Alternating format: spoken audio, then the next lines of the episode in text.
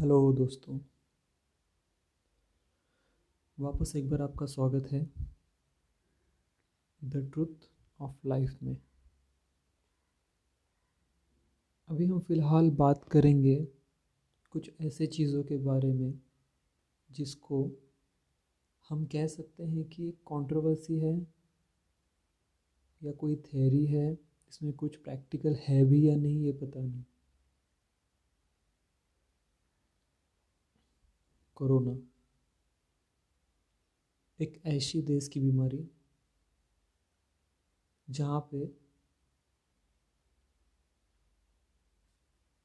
कुछ ऐसी चीज़ें खाई जाती हैं जो इंसान को कंज्यूम नहीं करनी चाहिए। हम उसके बारे में बात नहीं करेंगे। किसी का फ़ूड हो, उसकी पर्सनल चॉइस होती है। लेकिन जब किसी चीज़ को हम आइडेंटिफाई नहीं कर सकते किसी बीमारी को। और अगर वो बीमारी तेज़ी से फैलती है तो नियम यह है कि उस बीमारी के बारे में World Health Organization W H O को बताया जाए। लेकिन चीन में जहाँ पे यह बीमारी आई, वुहान में जहाँ पे हज़ारों लोग मर रहे थे लॉकडाउन लगा हुआ था। पूरे देश की मीडिया वर्ल्ड की मीडिया की नज़र से छुपाया जा रहा था। ऐसा क्यों किया गया, इसका सवाल कभी चीन से पूछा नहीं गया। क्यों? अभी मान लो, अगर कोई देश एटम बॉम्ब जिसको हम अणु बॉम्ब कहते हैं, अगर इसका परीक्षण भी करता है तो पूरी दुनिया उससे सवाल पूछती है कि ये क्यों कहा, किया गया, कहाँ से किया गया, कैसे किया गया। आपको ये नहीं करना चाहिए था या फिर इसकी परमिशन लेनी चाहिए थी। लेकिन इस वायरस के बारे में किसी भी कंट्री ने इन रिटर्न चीन को सवाल नहीं पूछे। क्यों? इसके पीछे बहुत सारे कारण हैं। एक कंट्रोवर्सी है जिसको ऐसे कहते हैं कि वर्ल्ड में ऐसे थर्टीन फैमिलीज़ हैं जो इस वर्ल्ड को कंट्रोल करते हैं। देखो, मैं जो बता रहा हूँ, ये सब थेरीज है। इसमें कितनी सच्चाई है, ये पता नहीं।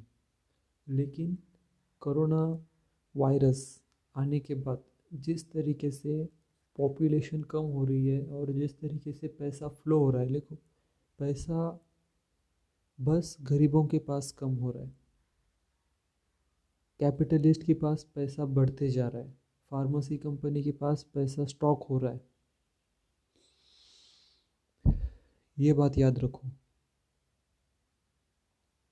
तो एक थेरी ऐसी है कि ये थर्टीन फैमिलीज़ जिनके पास बहुत सारा पैसा है, इनको कुछ कैश फ्लो रुकाना था और बहुत सारा पैसा नेक्स्ट वर्ल्ड वॉर के लिए खुद के पास जमा करना था।